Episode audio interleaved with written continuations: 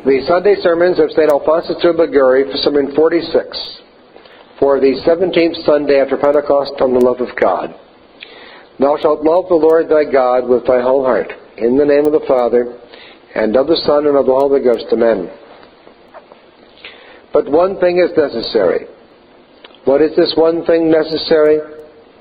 It is not necessary to acquire riches, nor to obtain dignities, nor to gain a great name the only thing necessary is to love God.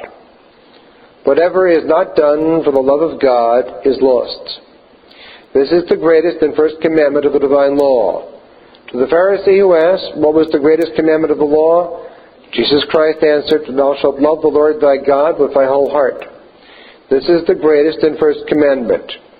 But this, which is the greatest of the commandments, is the most despised by men. There are few who fulfill it. The greater part of men love their relatives, their friends, and even brute animals, but do not love God. Of these, St. John says that they have not life, that they are dead. He that loveth not abideth in death. St. Bernard writes that the reward of a soul is estimated by the measure of her love for God.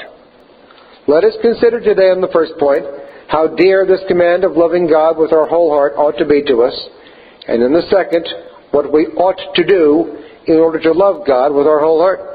First point. How dear this command of loving God with our whole heart ought to be to us.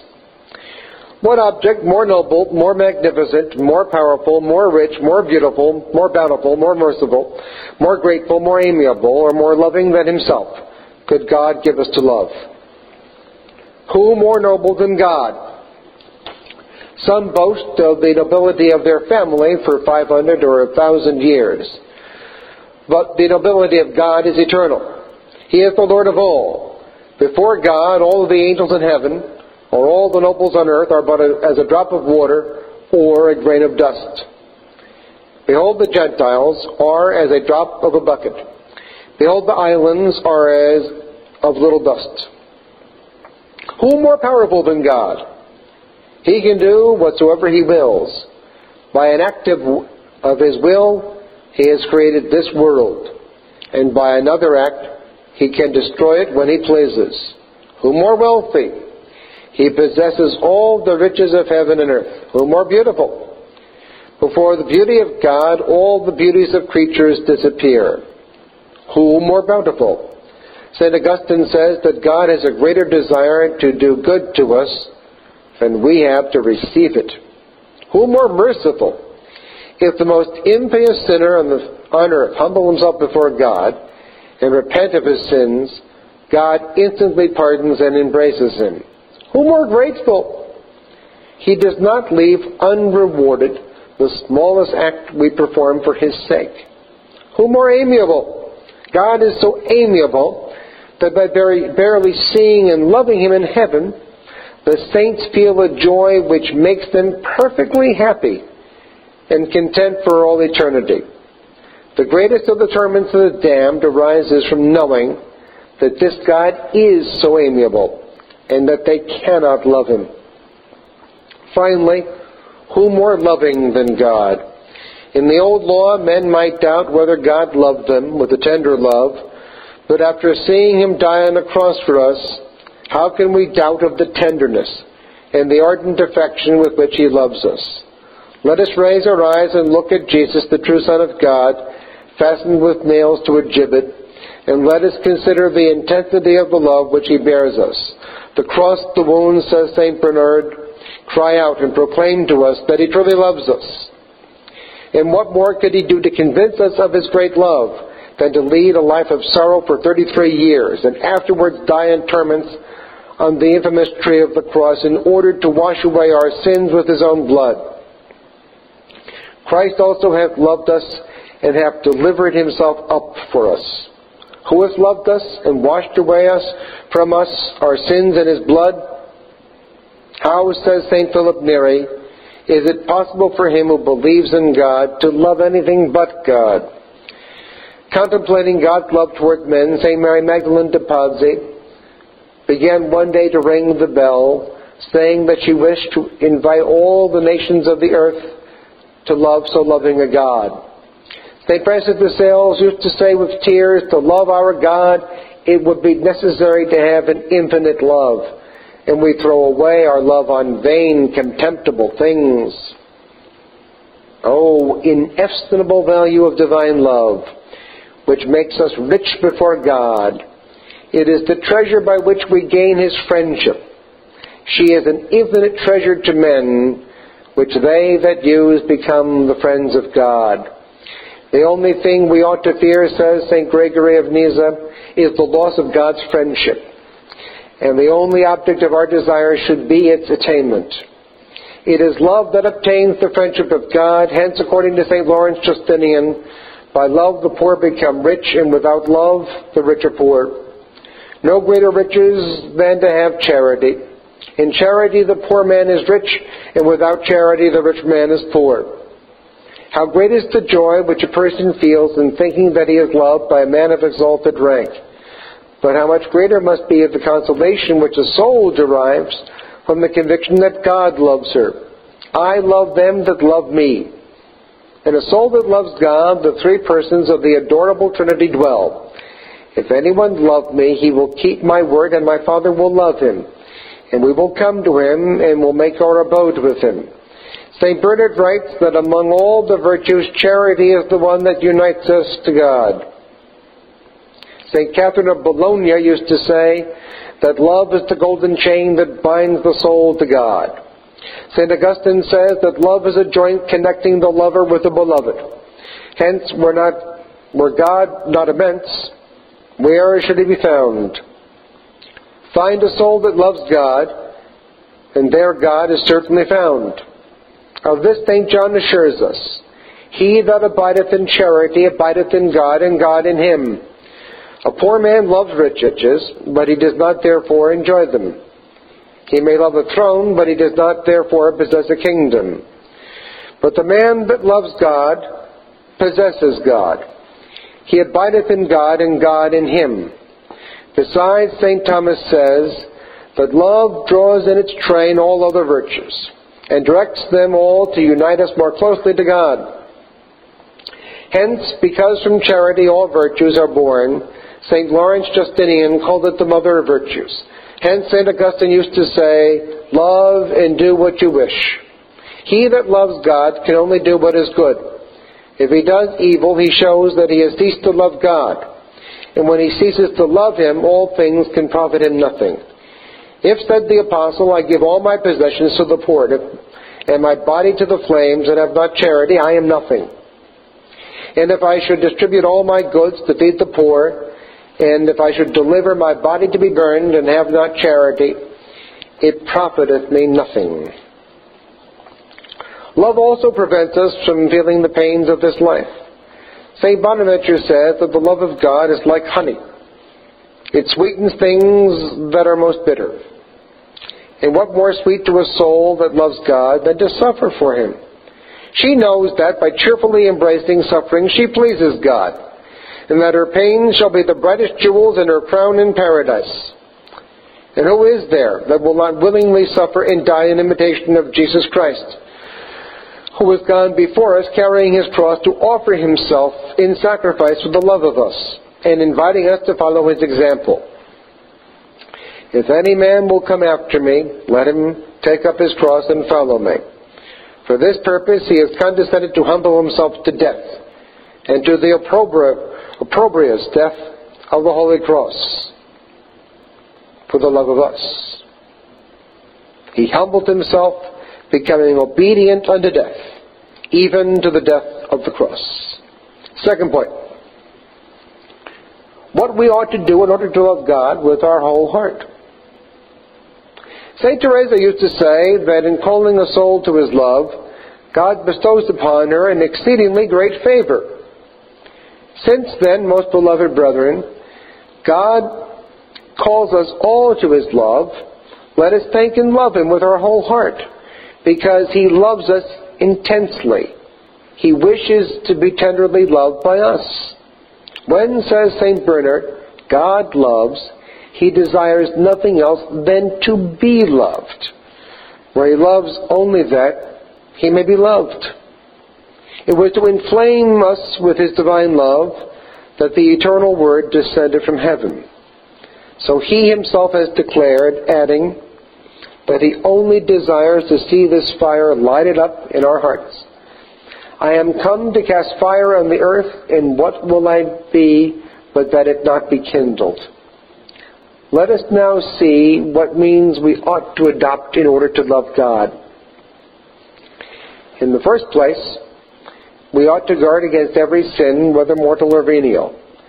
If, says Jesus Christ, anyone love me, he will keep my word. The first mark of love is to endeavor not to give the smallest displeasure to the beloved. How can he be said to love God with his whole heart, who is not afraid to commit deliberate venial offenses against God? St. Teresa used to say to her spiritual children, from deliberate sin, however small, may God deliver you. But some will say, venial sin is a small evil. Is it a small evil to displease a God who is so good and who loves us so tenderly. In the second place, to love God with the whole heart, it is necessary to have a great desire to love Him. Holy desires are the wings with which we fly to God. For as St. Lawrence Justinian says, a good desire gives us strength to go forward, enlightens the labor of walking in the way of God. According to the spiritual masters, he that does not advance in the way of the Lord goes back. But on the other hand, God cheerfully gives himself to those who seek after him. The Lord is good to the soul that seeketh him. He fills with his own good things all who desire him through love. He hath filled the hungry with good things. In the third place, it is necessary to resolve courageously to arrive at the perfect love of God. Some persons desire to belong entirely to God, but do not resolve to adopt the means. It is of them the wise man says, desires kill the soul. I would wish, they say, to become a saint, but still with all their desires they never advance a single step. St. Teresa used to say that of these irresolute souls the devil is never afraid, because if they do not resolve sincerely to give themselves to God without reserve, they shall always continue in the same imperfections. But on the other hand, the saint says that God wishes only from us a true resolution to become saints. He himself will do the rest. If then we wish to love God with our whole heart, we must resolve to do so without reserve what is most pleasing to Him, and to begin at once to put our hands to the work. Whatsoever thy hand is able to do, do it earnestly. What you can do today, do not put off until tomorrow. Do it as soon as possible. A certain nun in the convent of Torre delle Specchi in Rome led a tepid life. But being called by God in a retreat to his perfect love, she resolved to correspond immediately to the divine call and said to her director with a sincere resolution, Father, I wish to become a saint and to become one immediately. And from that moment, with the aid of God's grace, she lived and died a saint. We must then resolve to acquire the perfect love of God and must immediately adopt the means of becoming saints. The first means is to detach the heart from all creatures and to banish from the soul every affection which is not for God. The first question which the ancient fathers of the desert put to everyone who sought admission into their society was, do you bring an empty heart that the Holy Ghost may be able to fill it? If the word be not expelled from the heart, if the world be not expelled from the heart, God cannot enter it. St. Teresa used to say, Detach the heart from creatures, seek God, and you shall find him. St. Augustine writes that the Romans worshipped 30,000 gods. But among these gods, the Roman Senate refused to admit Jesus Christ. Because, said they, he is a proud God who requires that he alone should be adored. This they had reason to say, for our God wishes to possess our whole souls. Here, as St. Paul says, a jealous God. And therefore, he will have no rival in the affections of our heart. Hence the spouse in the Canticles is called an enclosed garden. My sister, my spouse, is an enclosed garden. The soul, then, that wishes to belong entirely to God must be shut against all love which is not for God. Hence the divine spouse is said to be wounded by one of the eyes of his spouse. Thou hast wounded my heart, my sister, my spouse. Thou hast wounded my heart with one of thy eyes. One of her eyes signifies that in all her thoughts and actions, the only end of the spouse is to please God. While in their devout exercises, worldlings propose to themselves different objects, sometimes their own interests, sometimes to please their friends, and sometimes to please themselves. But the saints seek only to please God, to whom they turn and say, What have I in heaven besides thee? What do I desire upon earth? Thou art the God of my heart, and the God that is the portion forever. We should do the same if we wish to be saints. If, says St. Chrysostom, we do some things pleasing to God, what else but His pleasure do we seek? What greater reward can a creature obtain than to please its Creator? Hence, in all we desire or do, we should seek nothing but God. A certain solitary called Zeno, walking through the desert absorbed in thought, met, the Emperor Macedonius going to hunt. The Emperor asked him what he was doing. In answer, the solitary said, You go in quest of animals, and I seek God alone. St. Francis de Sales used to say that the pure love of God consumes all that is not God. Moreover, to love God with our whole heart, it is necessary to love Him without reserve. Hence, we must love Him with a love of preference. We must prefer Him before every other good and must be resolved to lose a thousand lives rather than to forfeit His friendship. We must say with St. Paul, neither death, nor life, nor angels, nor principalities, nor powers, nor things present, nor things to come, nor any other creature shall be able to separate us from the love of God. We must also love Him with a love of benevolence, desire, desiring to see Him loved by all. And therefore, if we love God, we should seek as much as possible to kindle in others the fire of His love or at least should pray for the conversion of all who do not love him.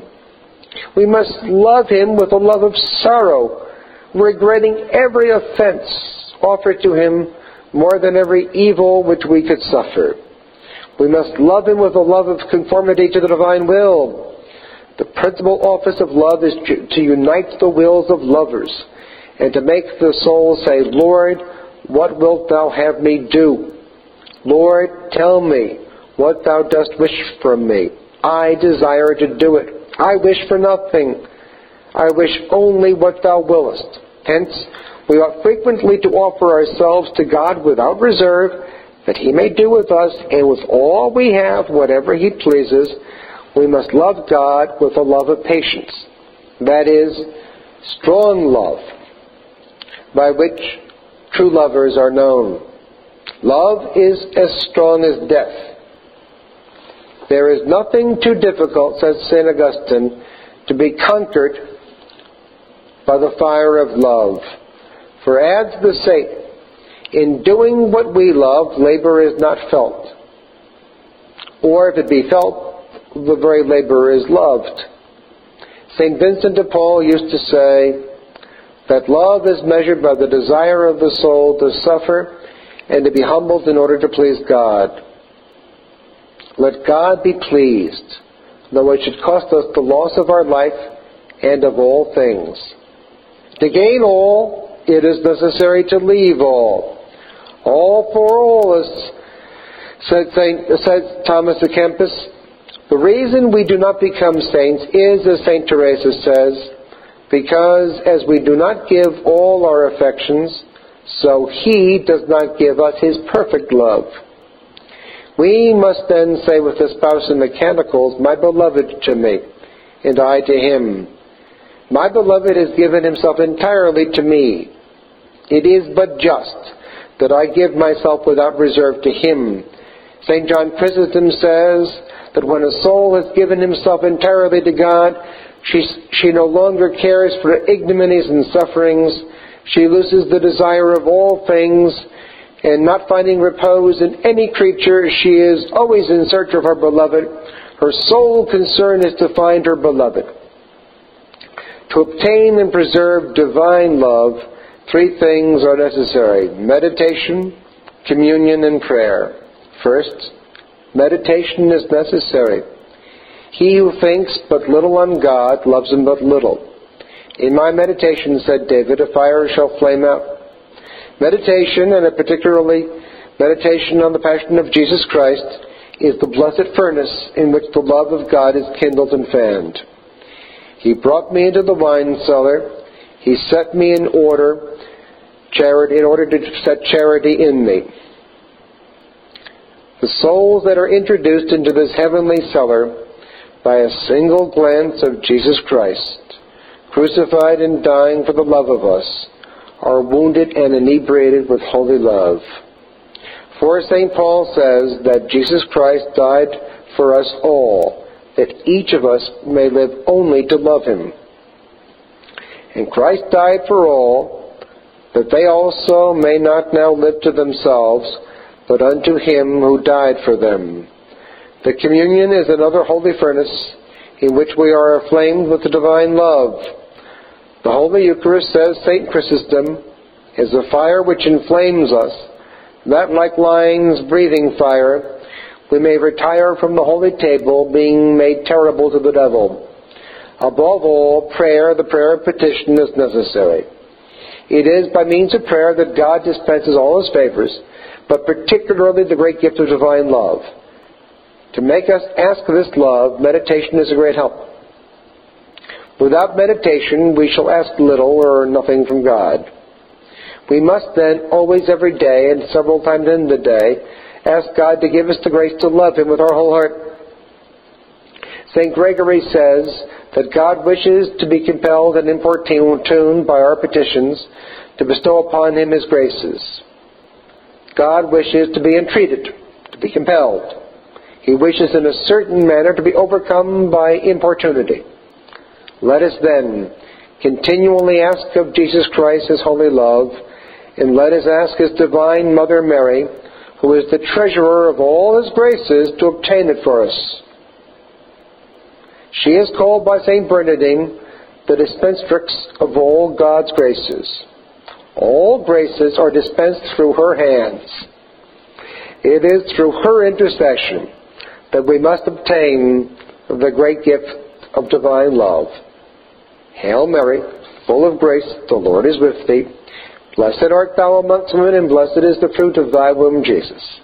Holy Mary, Mother of God, pray for us sinners, now and at the hour of our death. Amen. Saint Alphonsus de Liguori, pray for us. In the name of the Father, and of the Son, and of the Holy Ghost. Amen.